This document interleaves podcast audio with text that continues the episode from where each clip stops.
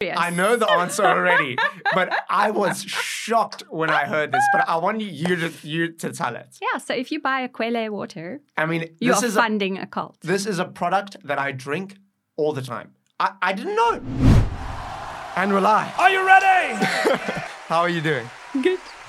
Cool. Should we just jump straight into it? Totally. Today, we've got an absolutely amazing guest. And before I even introduce her, I just want to say thank you so much to everyone for all the support on the previous podcasts. It's been, yeah, it's been absolutely incredible. I've been reading through all the comments, and um, yeah, I just didn't think that things would go so well so quickly. And I just wanted to start off by saying thank you so much and subscribe to the channel. cool.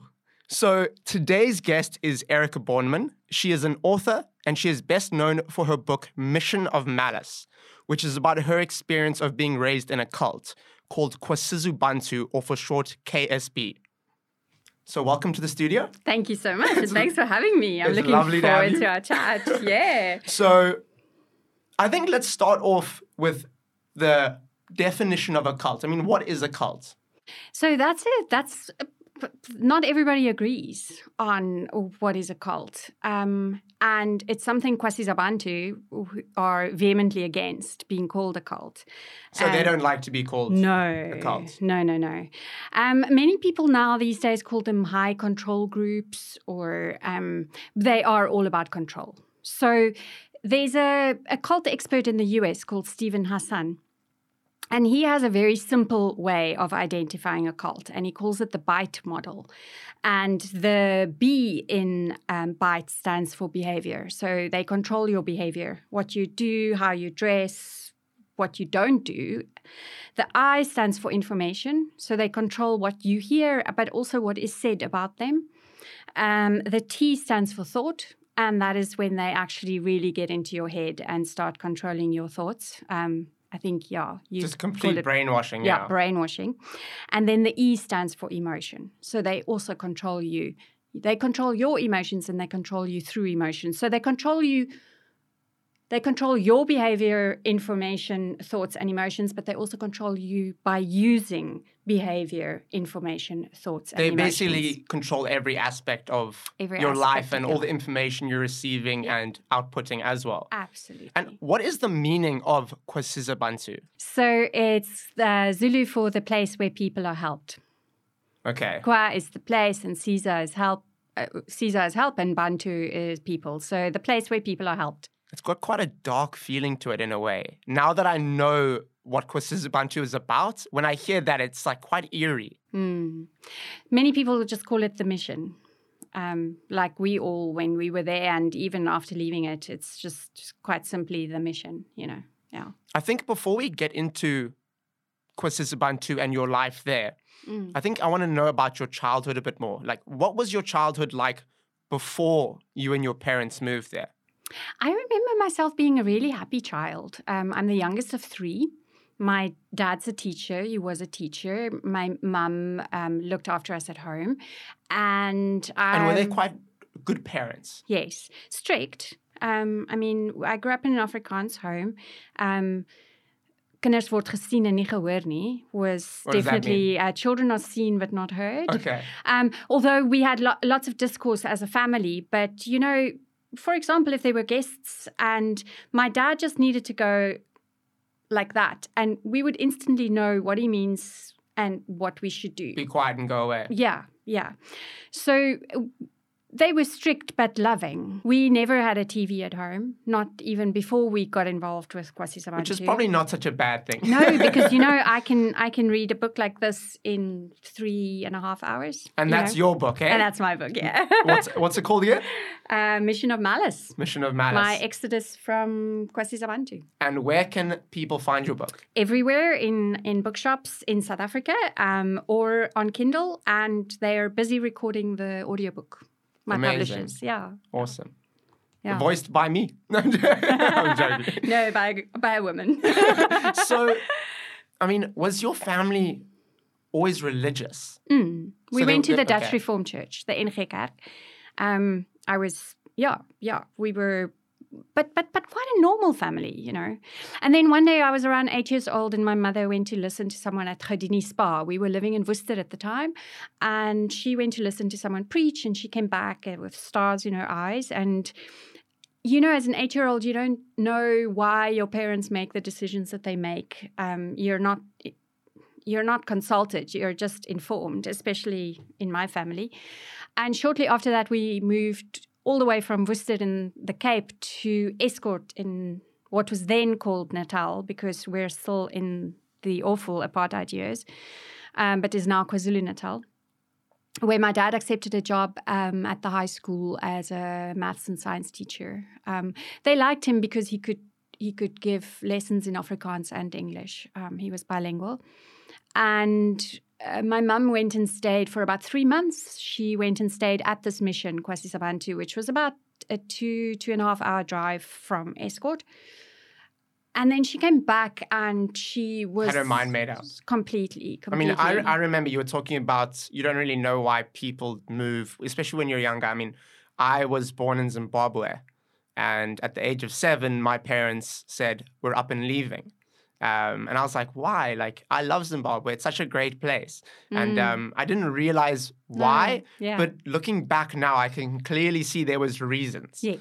Looking back now, why do you think your parents made that decision to to move there? Was just because of that that one time that your mother heard that preacher? Yeah, I think I think it was proximity. I later I heard that their marriage wasn't as idyllic as I thought it was, and that Who, they had parents? problems. Yeah, they had problems, um, and um, my mother felt that these are the only people who can help her, and. I really wish they'd gotten divorced and that we'd stayed with my dad in Worcester, but you know, didn't happen that way. and did your dad want to move to KwaZulu-Natal? My mother says he did in her affidavits that she, which we'll get to. um, but so I don't know. He th- he did. I he died, so I can't ask him. Yeah. And um, so how how old were you again when you moved there? Eight, Eight when years we old. to Estcourt. Yes. And what was your first impression of the place? Like, I'm sure it must have been such an adjustment in comparison to the NG Kerk? I mean, what you had experienced before that. Yes. What was so- it like? Like, what were the people like when you got there, and what was the environment like? So um, this was so this was the early 1980s, and KwaZulu-Natal was one of the few multiracial places in South Africa at the time. And That's I, actually something I was going to ask you about. yes, yes, and um, I I just remember the singing. Um, oh, the Zulu people! Oh man, they sing so beautifully and harmonize. You know, in the Dutch Reformed Church, when you sang a hymn, everyone sings the same tune. Men, women, we all sing the same tune. And then you're sitting here in this congregation and people are singing, and there's soprano, alto, tenor, and bass in beautiful harmony. So you kind of just I hear it all like- over the the I was settlement. completely amazed. I loved the singing. I didn't like the very uncomfortable chairs, and I didn't like the length of the sermons. It often goes on for two hours, two and a half, three hours. You know, it's never an hour. You say it's a, a mixed race um, settlement, and was everyone treated equally? The black children, when I, w- w- this is later, um, they were treated horrifically. Um, as a white child, I was spared a lot. Um, You didn't even probably know. I didn't know. Um, some of the stuff I only found out last year.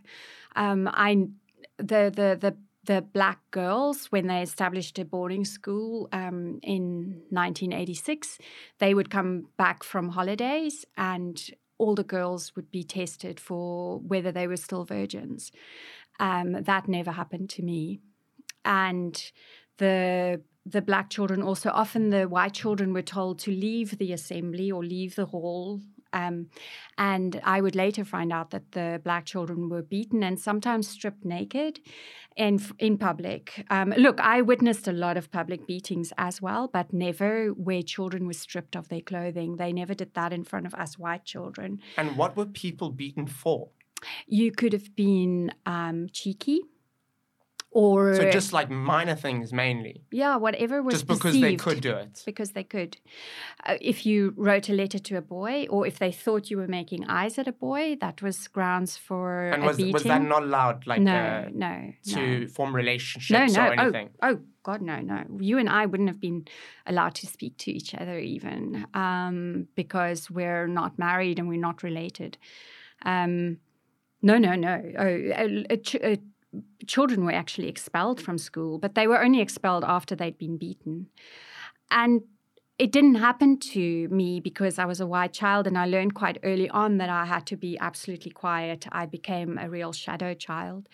And but for the slightest thing you would you would get beaten. Like the the the the, the black children also had their heads shorn. Um, like I could do what I wanted with my hair. I mean, obviously, I wouldn't have been able to grow my fringe this long. Like it would have to be like above my my eyebrows. But um, the the black children, the boys and girls, they their hair couldn't go much longer. They they and and to this day.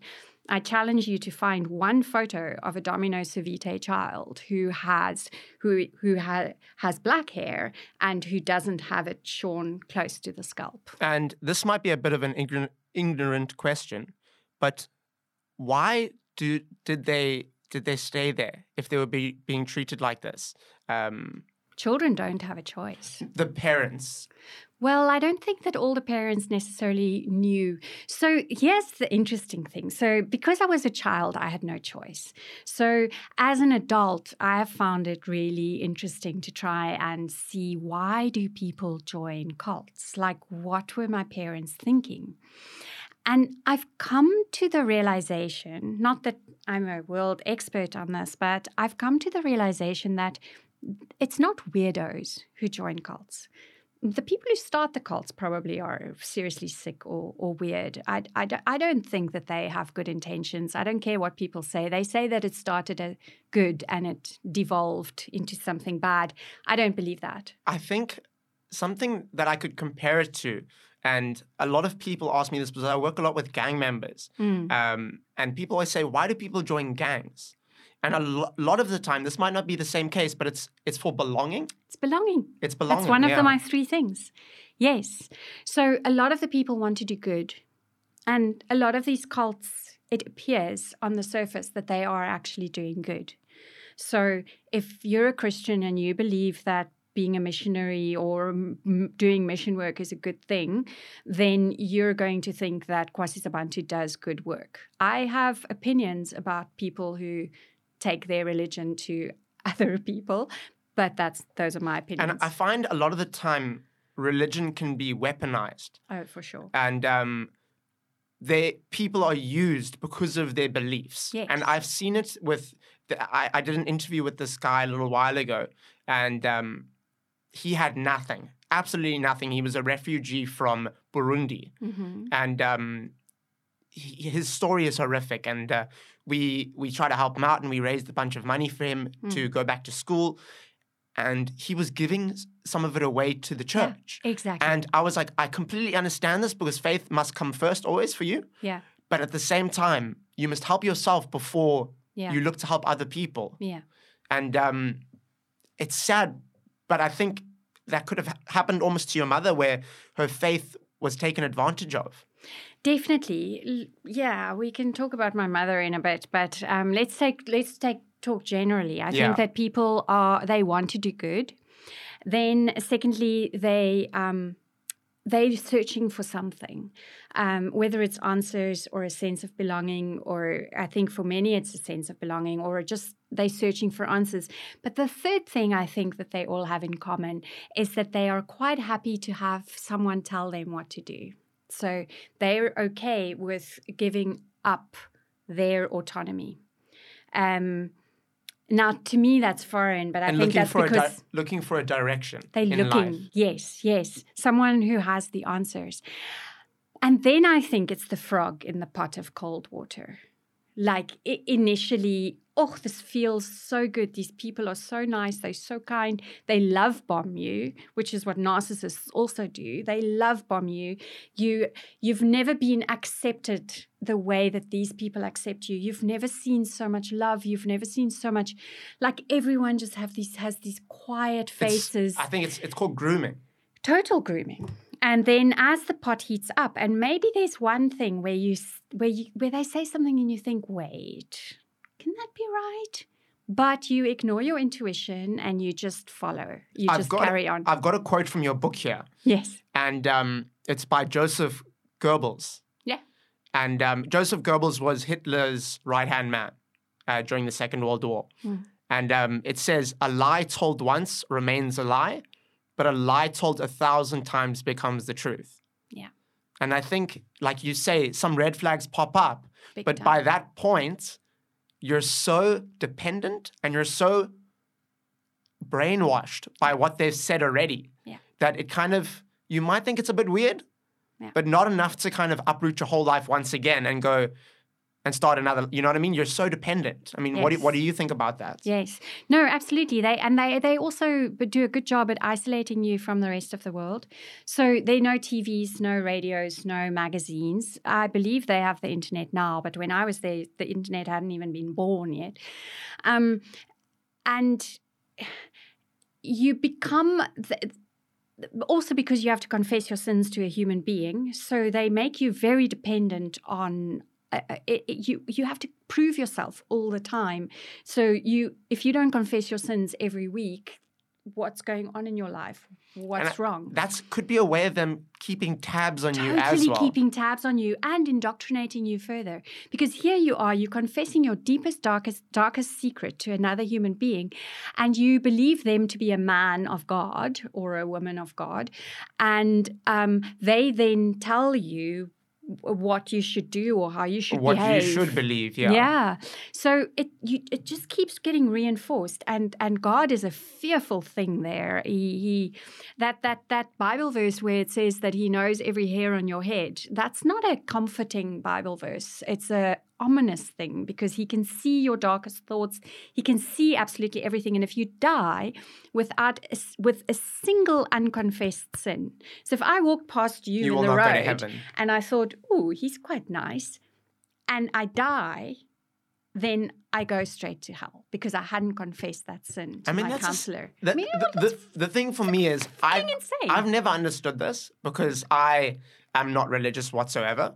Um, did you grow up? How, how did you grow up?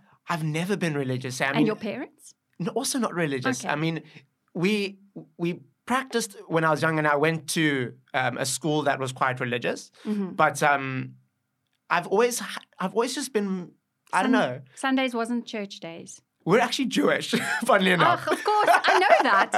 Duh. yeah, So Friday Um, nights weren't Shabbos, we did. That's the Oh, thing okay, is, but okay. as a kid, I've but always not. I was never one to believe what people were telling me, or I've always questioned everything. And Mm. um, the thing is, when you were saying you'll go straight to hell if you have one unconfessed sin, Mm. for someone that does believe, that would must be such a scary thing. Absolutely. I mean, that would terrify me. I no, but you are terrified all the time. When I was ten years old, I started wetting my bed again. I mean, like what ten-year-old child starts wetting their bed? If that that that's a huge red flag. Um, uh, but I was I was terrified. They would show us these movies. The one was called The Burning Hell, and if you watched it now, and you can watch it on YouTube, um, it's this awful American preacher Estus Pirkle who who made all these horrible movies. And the burning hell depicts people actually falling into hell and maggots crawling out of their eyes and the agony and and everything. Now, I I, I watched a little bit of it last year, like a, few minutes, and I can see the special effects are ludicrous and laughable. It was made in the 1970s, but as a child. Um, being subjected to that, and I'm sure it should have a, a, a an age restriction. But I mean, toddlers, two years old babies, we were all forced to watch these movies. The other one was um, in short, the footman. It has a longer title, but it's when commun- when the communists come, um, and by communists they meant the ANC.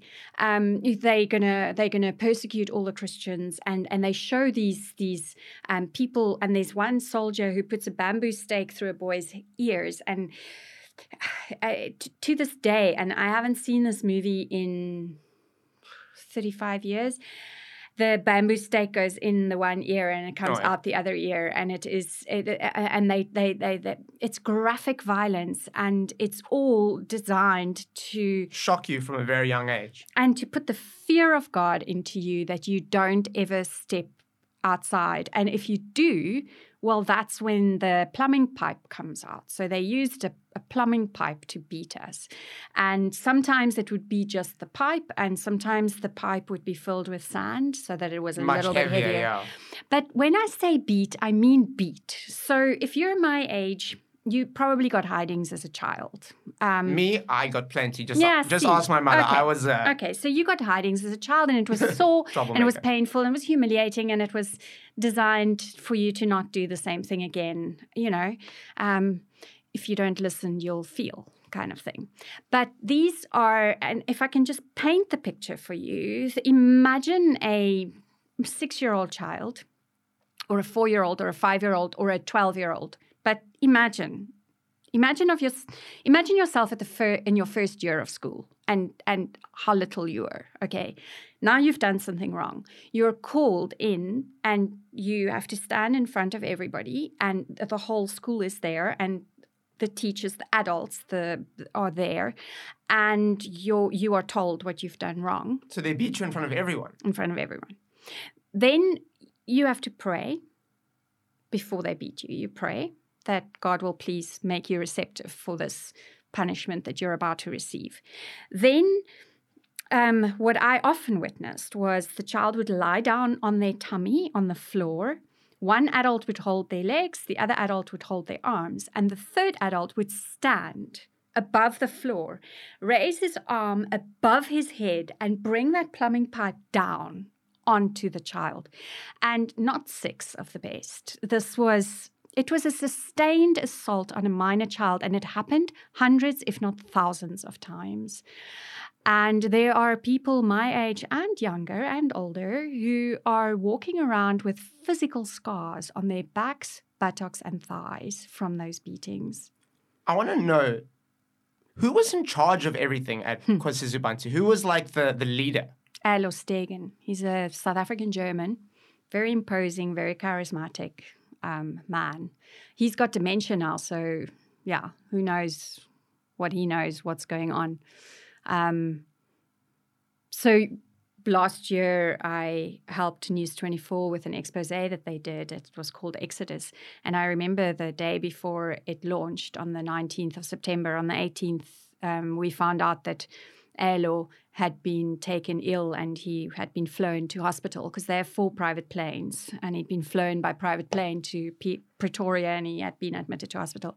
And I just thought, don't you die. Don't you die before this the comes, book comes out. out. No, no, it was the, the News 24 expose. Okay. The, it was a documentary podcast and lots of articles. And I was just like, but he has dementia, so whether he knows, and you know. Was, knows. was any of this exposed before you kind of came out with the article? As I remember something being on Carte Blanche as well. No, it wasn't Carte Blanche. Carte Blanche has never touched this with a barge pole. That's very surprising. Yeah. You know, I would get over the years, I've probably had seven calls from different producers of Carte Blanche, and they'd be super excited and wanting to do this. And eventually I just said to them, ugh, you know, it's never going to happen. There's someone there who kills the story. I don't know who. That is very strange, mm. eh? But anyway, never mind. And um, how long was he in charge for? He's been in charge since the late 1960s. And he okay. is still, I think, officially in charge because they haven't really told their flock that he has dementia. Um, they, oh, of course, because they, I mean, they control all the information that comes in and out. Mm-hmm. That's quite mm-hmm. insane, isn't it? Mm-hmm. But some of his later um, sermons that are still on YouTube, and they might scrub them now because whenever they find out about a problematic sermon, they delete it. Um, uh, you can actually tell already that he has dementia, like in 2018. So now he never preaches. He gets rolled out every now and again for photo ops, but that's about Just the only role he plays. Yeah. And um, how does the place sustain itself? How do they make Ooh. money? Oh, they are uh, I know, industrious. I know the answer already, but I was shocked when I heard this. But I want you to you to tell it. Yeah, so if you buy Aquelle water, I mean, you this are is a, funding a, cult. this is a product that I drink all the time. I, I didn't know. I had no idea. Okay. I had no idea. Well, now you know. Now I know, Yeah. and I'm not going to drink Aquelle water. No, don't. Funnily enough, I remember hearing about this years ago, and I'd never really paid attention to the story. Mm. Um, I never. Never looked into it. I mean, I was a lot younger and I was up to no good back then anyway. I, I've only recently cleaned up my act.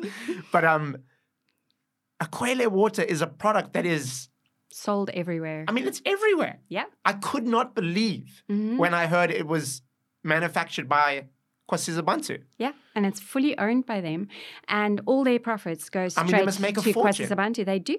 Well, Kwasizabantu um, managed to lose 160 million to a con man. Now, you, I ask you, how is that possible when their workers are earning minimum wage? Um, you This- know, this where's was- your morality? This was something m me and my dad were talking about because my dad's re- reading your book currently. Mhm. And um, the thing about a cult is, he, he said to me, Do you think that Kwasizabantu could have been formed um, because they wanted almost like slave labor? He probably didn't say it in those words, but Well, they definitely have slave labor. that's crazy. Yeah, yeah. So I think the workers at Aquelle factory gets get paid, um, but a lot of the other people at Kwasizabantu are volunteers. Um, so They're doing it for they- God. Yeah, they're doing it for God. And even people who worked at Aquelle told me that when they would ask, you know, about their salary, um, they would be told, but you're working for God. Like, how can you ask for a raise? But the directors are flying it's around like in I'm a- private planes. I'm a photographer, and um, every time someone messages me asking me for to do to do work, they go, "We don't have a budget, but you you'll have the exposure. you'll get great exposure. Oh, great exposure. You'll get great exposure. exposure." Mm, And I mm. go, "Keep your exposure." Yeah, so, so they get they get God's blessings, and they and they get they get fed, and they get a roof over their heads. So they need to be grateful, right? Um, but Crazy. now, so imagine you are there and you got married in their weird way of getting married, and you now have four or five or six or seven children because you know they don't have TV. Um, and now imagine that that that that your eyes are open and you realize, hang on, these guys have been hoodwinking me. They are not godly. What do you do with your family now? You have nothing. You own nothing. The house that you're living in belongs to Kwasizabantu. The car that you're driving probably belongs to them too.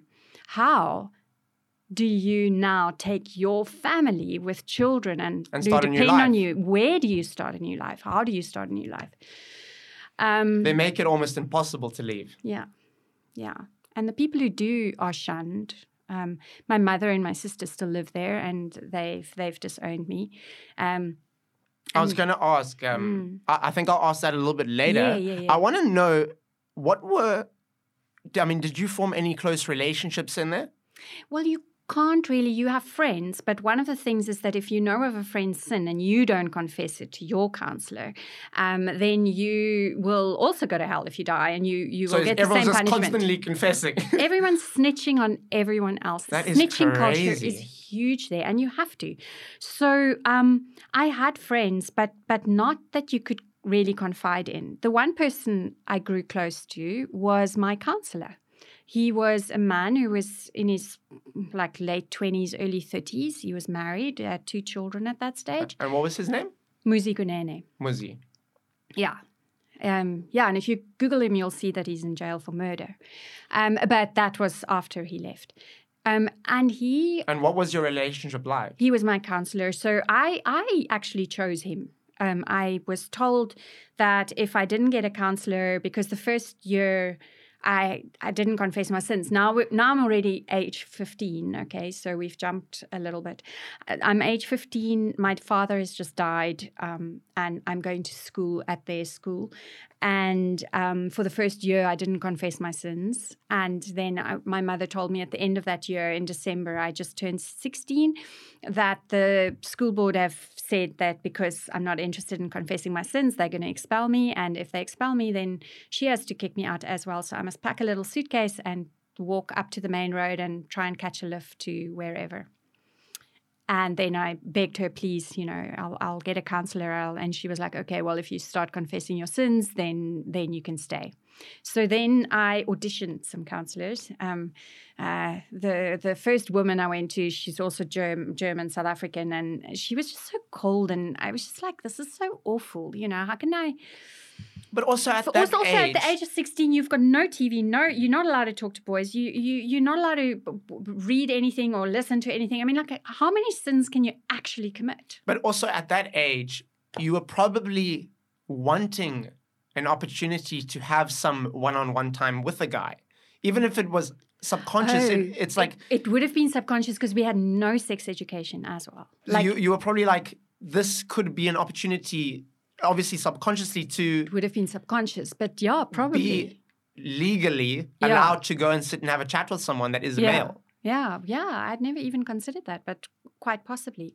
So I I picked Muzi because he he spoke like five languages fluently. He was very intelligent. He reminded me of my dad, and he when he preached, he would bring in some snippet of history or some something. It was never just doom and gloom and you know it there was always something interesting like he knew a lot about history and so i thought at least you know he's there's something between his Ears. You can learn something. Mm. So I started going to him, and and um, I had just turned seventeen, and it was my dad's birthday. Um, only his second birthday after he had died, and um, the twenty fourth of August, and. I remember really crying that day um, because I come from a very affectionate family. My dad, we were all about hugs and and and Strict but suddenly strict affectionate. but very affectionate and very loving. And suddenly there was just no affection. My Was mother, your mom quite cold? yeah, yeah. And, you know, she was grieving her husband. She didn't pay me any attention, really. Um, I don't remember once eating a meal with her in that time. It That's was all communal meals. yeah, no, me, I was like- an orphan, basically. For me, like I've I've gone through quite a rocky path getting to the Mm. place I am now, Mm. and I still have my ups and downs. But for, for me, the only people that I've always been able to depend upon are my family. Mhm. And it's so sad really thinking like and, and it's such a common thing, which is which is crazy to me because I'm born in this privileged environment. Mm. And you think that this is the only way to live. Yeah. You think everyone's living like this, especially growing up. And then you realize that a lot of people don't grow up with these luxuries. No, no. Um, so, I mean, it's it is it's really crazy. Eh? Did you think it was a normal way to be brought up, the way you were you were brought Yeah, up? You th- yeah. you thought everyone was meant to be like that. No, well, I knew that not everybody was like that, but we had the truth. God had revealed the truth to Erlo, and we were the only ones who who knew the truth. So the rest of the world, they were living in sin. Everyone else was wrong and they were right. Yeah. So I knew things were different for other people, but Because you I- had kind of seen when you were younger. yeah, yeah. And that- anyway, so this man Yeah, paid me a lot of attention. Yeah, and that that day he gave me a hug, and it was like one of the only hugs that I'd received, and it felt so good. And then that became the norm, and then eventually he started cupping my bum with his hand. I remember that day clearly. so was he ab- abusing you? Well, he And- groomed me, yes, and then eventually it turned into molestation. I suppose um, I was never raped, but um, uh, yeah, I mean, I was a virgin until the age of twenty-four, but um, it was definite grooming and kissing, and and yeah, it, it, it yeah, it was it was very, very much not okay. And did it Um, at the time did it feel wrong? Yes, yes, but I believe that I was wrong because he's a man of God. Because he So knows what he's talking about. Yeah. if and- there's sin, yeah. the sin is mine. Yeah. And that's another thing that I was that I, I- I picked up in an article and in, in the book. Um, when women were abused, Yeah. it was their fault. Yeah. Is that how it was? Absolutely. And if someone was inappropriately touching you or uh, fault. assaulting you, it's because the way you dress or yeah, you did it. Yeah. it's Yeah. your How dare you make a man of sin, a man of God sin, and confess your sin? Um, I have personally heard from someone who was raped at the age of eighteen, and um, she went to report it to Erlo Stegen, and he Who was in charge of questions Kwasizabantu? yeah, and he um, told her to confess her sin and repent. And another girl who was also raped, he told her, God has forgiven you your sin. And the men got off scot free. I find that insane. Um, yeah, I think her rapist wasn't allowed to sing in the choir for like two weeks or something. That was his punishment for raping an 18 year old. It's insane, eh? Yeah, yeah. I mean, things have come a long way in terms of like the, you know, you know, it's um, I think it's a lot easier these days for people to come out, but in a, and and say what what had happened to them. But I think, um, when you live in a place like that, it's like You have no recourse. who do and you even go to? But you don't even know that you can go to someone because you're the evil one. It's It was only in my 20s that I recognized that what had happened to me as a child and as a young girl there was abuse. I didn't, I didn't, I was contacted by a teacher who was my teacher when I was 10 years old.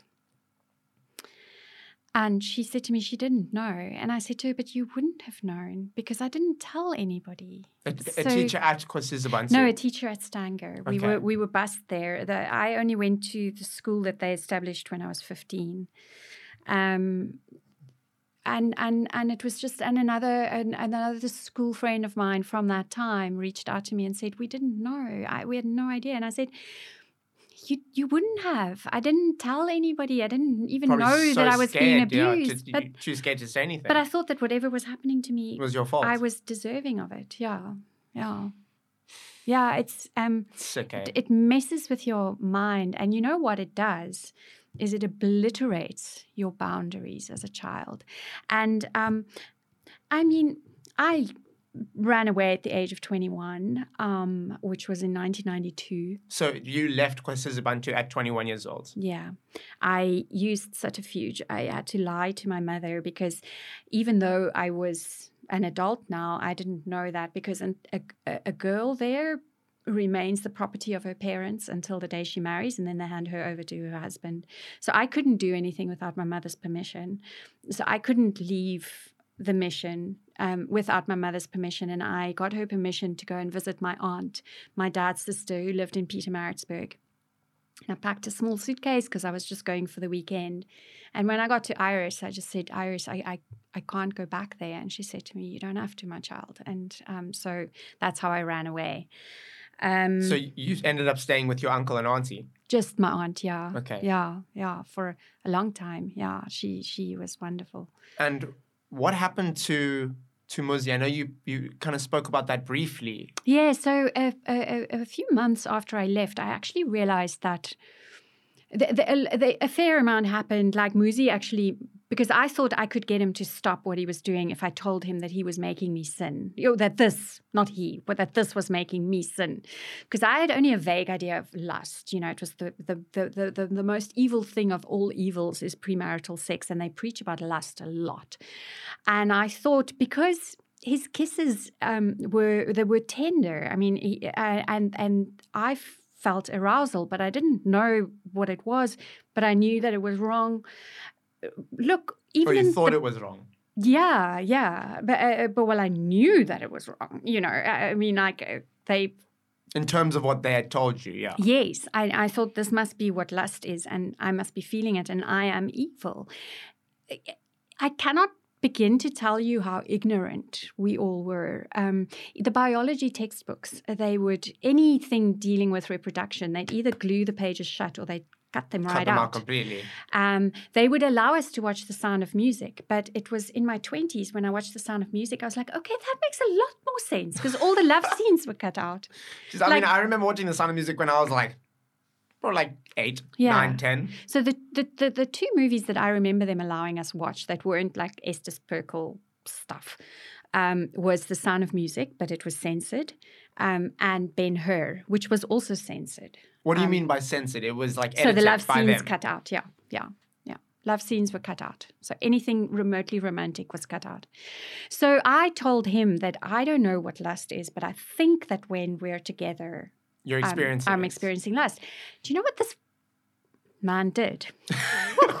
Almost. You can swear. It's PG. He took me to Erlo. Now, yours, they make a big thing that your confessions is sacrosanct and nobody ever hears what you say, but that's such bullshit. Anyway, he took me to Erlo and he said, Won't you tell Uncle Erlo what you told me? So I told Uncle Erlo what I told Muzi, that I think I was feeling lust for him. What I didn't tell Uncle Erlo, because Muzi told me I'm not allowed to tell anyone because nobody will understand, was that this was why he was freaking kissing and fondling me. Anyway, so, so he was basically saying that you were experiencing these things, but he wasn't saying what he was doing to make you experience no, these feelings. no, but but but they Erlo knew exactly what was happening because I mean, how? do I'm you sure he get- was probably doing a fair share of it himself. Yeah, who knows? I wish they would come forward.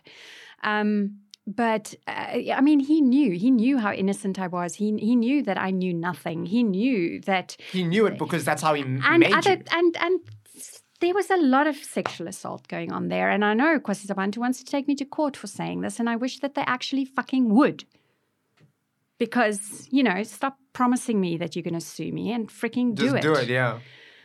Just having a stranger say, "I believe you," um, It's such a big thing. it's such a big thing. And to be one of the first whistleblowers or one of the first people that come out, it's like people hear you, but yeah, the thing is, a lot of the time I find like people say one voice can be so loud, but a lot of the time it's also not, and it's not heard. Yeah, Um, yeah. and a lot of the time it takes a number of people before people start really listening and Yeah. believing what's what's being said. Well, the thing is, is that when the News 24 expose came out, and they did a such a big seven platform month, as well. yeah, and they did a seven month investigation, and I mean, their their the reporting is solid, you know. Then there was an out, outcry, and Woolworths said, okay, they're not buying anything from them until further investigation. Checkers and Shoprite never took Aquelle off the shelves. Um, I mean, it's at every garage. It's at everything. uh, uh, Pick and Pay said no. They are going to wait. Uh, they they want to investigate. Spar did the same. Although many Spar franchises in KZN are owned by members, the leaders of Kwasizabantu. So, So it's a very powerful organization, eh? Oh my word! I want to talk more about when you when you left. Mm. I mean, I've got it as this segment is called "Joining the Real World." Yes. I don't know what the real world is, but no, it, the real world is a flippin' scary place, dude. what was it like Oh, after being sheltered for so long Oh. to leave and now be able to do basically what you want? I mean, you, you said you stayed with your auntie. Mm. What was she like? Oh, she was the most wonderful human being ever. And was she Um, religious? She's actually a Buddhist, but at the, at that time she still went to church every now and again. But uh, she never asked. I went with her once. But it wasn't. but an- it wasn't religion like- wasn't an issue. It wasn't a big thing. No, no, no. She didn't kill ants or spiders. She was, she was all about love and and and caring, and she was so compassionate, and she was just. Yeah, so, so so so suddenly I was just surrounded by so much love, but I had to get a job. I got a job as a receptionist, um, and I was still wearing the mission clothes, you know, which is um, very like not revealing at all. Your upper arms was- have to be covered. Your was going to knees ask, have to be covered. did you um, kind of rebel a bit against what their teachings were, or were you so kind of indoctrinated that you still believed that you had to follow this way? So you were still very religious and Well, no, you see, I believed that I was going to hell. You were Um, set. That was your fate. That was my fate, and um, so I may as well. And then, and then I had an alcoholic drink, and then Started loosening up a little bit. I got a pair of jeans. The first time I wore the jeans, in fact, the first few times I wore the jeans, I thought that this lightning bolt was going to strike me dead because that's what happens to people in their stories. You That know, you turn your back on God and He strikes you dead. So when I first wore a pair of jeans, I mean, you were like, I'm a goner. This is it. I'm done. Totally, totally. That's why I was a virgin for so long as well. And this is another thing. Is can I say anything? Yeah. Can I read something from your book? No, no, go for it. that my dad actually bookmarked because he thought it was really funny. So this is talking about, I think, your first experience giving a blowjob. Oh my god! Do you know what I'm talking about now? I know. Can I read it? So it says, it's not all bad, of course. My ignorance and na- naivety led me into many situations that will, in retrospect, provide my girlfriends and me with lots of laughs in years to come. like the time John pushes my head down and I realize that this must be what they call a blowjob. and so I take little John in my mouth and blow with all my might. What the hell? John exclaims. What are you doing? Our relationship doesn't doesn't last long after that. A few months later, never having ventured there again, I ask a girlfriend what the best way is to give a blowjob. And then she says, just pretend it's a lollipop, she says, and and suck until you get to the sherbet. Suck? Question mark. I'm supposed to suck? How was I supposed to know that? It's called a blowjob. For heaven's sake. Life out here is seriously confusing. Man, that is such a funny story. eh? Oh, because it's, it's one of my dinner party stories. You know, it's like- I always go like, and then the, everyone just collapses these, with I mean, laughter. these are but things. how was I supposed to know? these are things that you would learn growing up. You yeah, know, yeah. I mean, Chatting with friends. I couldn't imagine so many Sorry, things. John. You I know? mean, I don't know so many things, right? But I would know so much less if it wasn't for like trial and error, doing things and they going, yes. your parents going, no, this is not the right way to doing it, or your mm. friends going, this is mm. not the right way of doing it. You know, mm. especially when you have friends that are close to a- your age and male and female. Um, yeah. you don't just learn through your own experience; you learn Yeah. through everyone else's experiences as well. And That- um, that, doesn't happen in a cult. So, um, uh, my, the the book opens um, on a on a scene when I'm in my twenties, um, and um, I have a, a a meeting with a very malevolent pawpaw. Um, and how that happens is you are so indoctrinated that if you don't, if you have never been taught how to do something, you don't know how to do it. So you don't trust yourself or your intuition. You have no inner voice. You you you've silenced your inner voice long ago. Um, and so if someone hasn't taught you how to make a bed, you don't know how to make a bed. If someone hasn't taught you how to walk properly or how to accept something or You just don't, don't know you how to don't know do how to it. do it. So you kind um, of stay in your lane. yeah, so by this time, I've left the mission three years previously. I have my first proper serious boyfriend, um, and he takes me to a friend's house. It's a potluck lunch, and everyone's gathered and everyone's chatting, and I'm a bit nervous. Look, I'm a very outgoing person, but but I was so out of my depth back then that I was just quite quiet, you know, unless someone started talking to me about something that I knew about, like the Second World War, or, or, you know, then, then then then I could come alive because I actually knew what I was talking about. And the host James handed me a big knife, and he said, "Ach, Erika, won't you make the fruit salad?" And you're like, I have no idea what a fruit salad is, or I have no idea how to make it. And I turned round, and there's this pawpaw. Now I've never been taught how to peel and chop a pawpaw. And I started crying, and I had a proper little breakdown there because that fear that I, I didn't know how to peel this pawpaw, but I knew I was going to do it wrong. didn't know how to ask for help as and well. no, no, no. Asking for help to this day Is a sin. is no, it's Oh. very hard for me. Okay. Very, very hard. I learned I was on my own. I couldn't depend on anyone. So even to this day, it's it's like one of the things that I still battle with. Um, And the people around you to this day, I mean, do you have quite good friendships? I have the best friends. I have such an amazing group of friends. What was their reaction when they found out how you were raised? And So with people that I'm close to, you, I'm I'm quite I'm I mean, I'm quite open about it. You know, um, I mean, we just met now, and Yeah. I can see you're very open Yeah. about it. Yeah. And but I did learn, however, like at a dinner party or whatever, the moment I started telling my story, I would be the focus for the rest of the evening. I'm sure that's probably quite scary. Oh no, no, I like being the center of attention. my sister will tell the CRL commission that I'm an actress.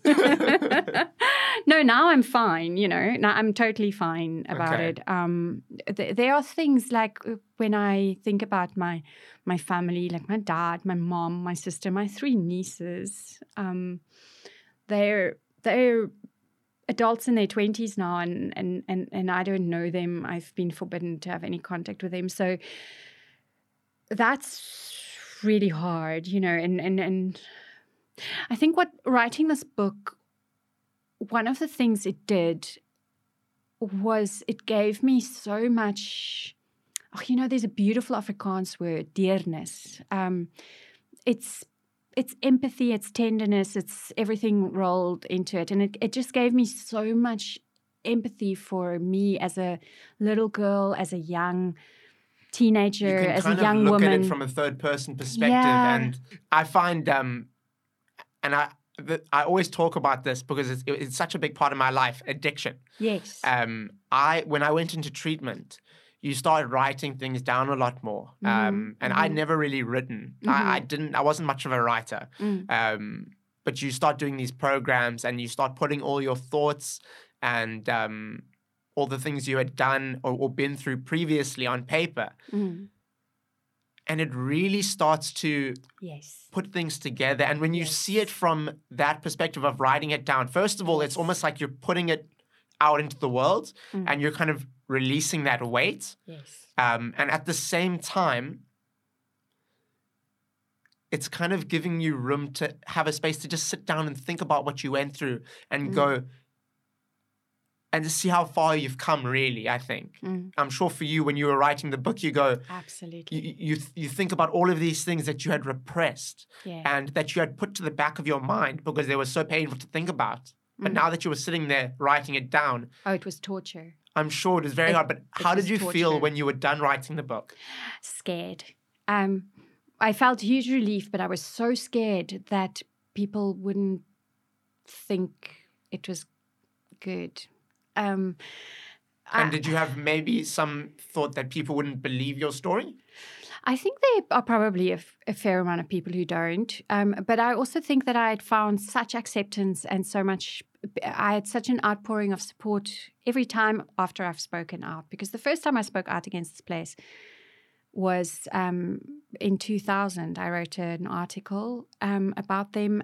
And um, even in back in 1996, um, I was helping That's when I was born. no, really. See, that's the first time I spoke out against them publicly. Well, we were meant to meet today.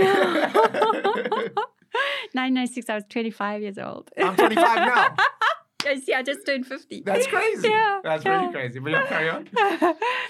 So I think I'd had already had such an outpouring of support after the News 24 expose that um, that I, I I didn't fear that people wouldn't believe me. I feared that I hadn't written it well enough. You know that that my writing wasn't good. Well, you Enough. you were never a trained writer, hey? no, I didn't go to university author. or anything. No, no, no, no. But I find that the, the thing with with my work as well is I'm not really trained. Um, Mm, I kind of just wing things Mm. and go for it. mm, And I think people often appreciate the rawness, where Mm. it's not nothing's always it's nothing nothing. It doesn't have to be perfect, mm. but it's about the story, yes, you know, and about the experiences. Absolutely, absolutely. And I was just, I was actually brutally, really brutally honest about myself in this book as well. I, I write about where I messed up and what I did wrong, and um, because I don't think you can tell a story unless you're actually willing to go, yeah, I I did that, and and then I did that, and then I did that, and yeah, I did it. You know, I, I, I don't feel that I paint myself as a victim in the story. I I hope that it's one of hope because the books saved me in my twenties when I didn't know how to act in the world, and um, books have always saved me. Um, and I, I would read books that other survivors have written, and not survivors, obviously, of Kwasizabantu, But just of anything, but really. just of anything, childhood abuse or or whatever. Um, I remember the one of the very first books I read um, was Angela's Ashes that made a real impression on me. And I mean, Frank McCourt went through a completely different experience, but our experiences are similar. You know, our emotions are all the same, and and whether you were shut out of your house. Um, in the middle of a, a, winter, or you were being beaten by the person who's supposed to be taking care of you, or whatever. I, I think we all have such similar situations. So And I see that a lot. Once again, bringing Yes, it back to yes, treatment and addiction. absolutely, It was yes. something that like really blew my mind when I was I was in uh, a rehab for six months, Mhm. and something that we would often talk about is we would always laugh because everyone becomes such good friends that's in there, and we're like. We would never have met before. We come from completely different backgrounds. I mean, there could be someone like me there. Uh, then the next person that I'm that I'm sleeping next to is someone who's just been released from Pollsmoor, Mhm. or uh, you know, someone from completely different background, and everyone just gets along, and we relate on so many levels. So I can imagine when you're reading other people's writings Yes, about not necessarily the same experience, Mm. it was a way for you to relate to other Absolutely. people. And their books gave me hope. And I thought that if they could get to the, they, if they could come out on the other side in a way that they're able to write a coherent story about it. And it's more than 20 years ago. I, I, I've known for 20 years that I need to write this book. Um, I always thought I would only write it after my mother died um, because I just didn't want to do it to her, you know. Um, yeah, we, we, we have no contact. And, So and you, have no relationship anymore. no, and I don't even know if I love her. But I would have liked to have spared her this, you know, even And though it's her read it? decisions. I can't imagine that she hasn't. Yeah. Do you Yeah. think she would have been informed about it?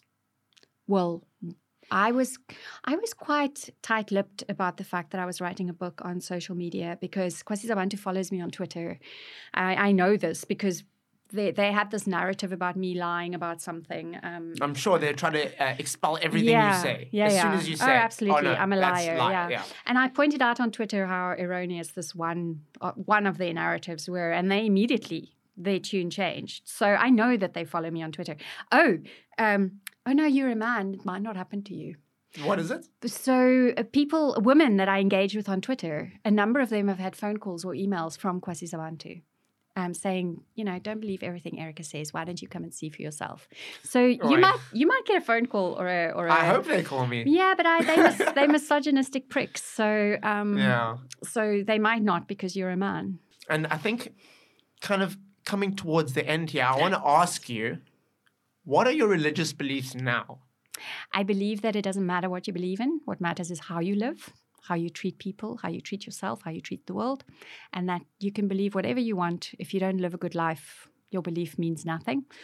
And you can believe whatever li- you want, and if you live a good life, then that's good. That's the, that's the way I see things. Is because Yeah, I'm not I've- religious at all. I find um, that as long as what you believe doesn't impact someone else negatively, then believe whatever you want. Mm. You know, do what you want.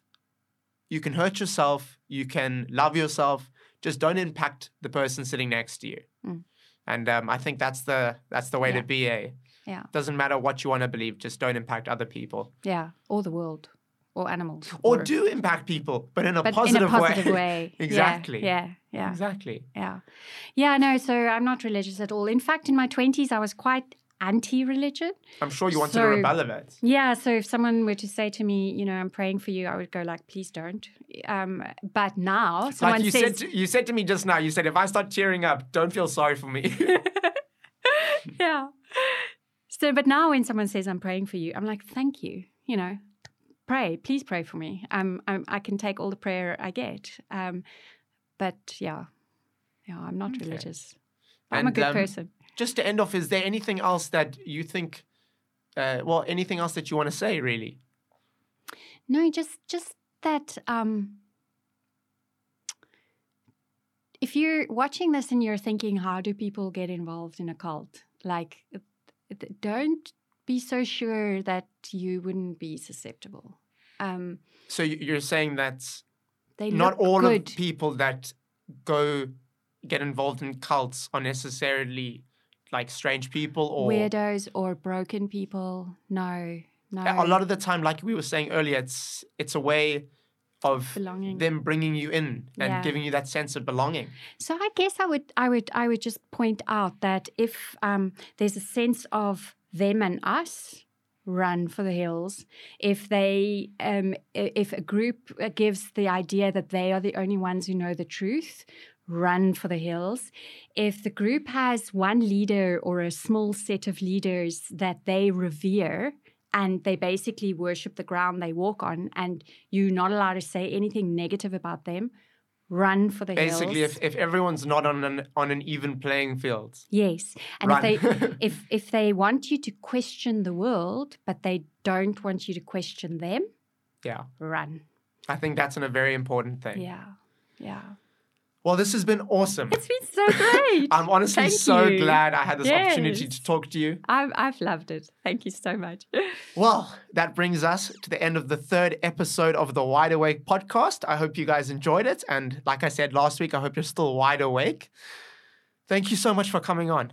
This has Thank been. you so much. I'm so looking forward to your to your next episodes. Um, Yeah, it's been I've awesome, eh? subscribed and yeah, I, Yeah, I can't. I She can't subscribed, but have you guys?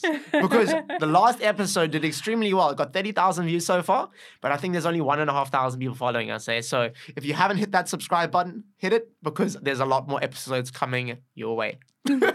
Anyway, cheers, guys. Thank you so much. It's a pleasure. Thank you so much. It's fabulous, man. Oh, it's awesome.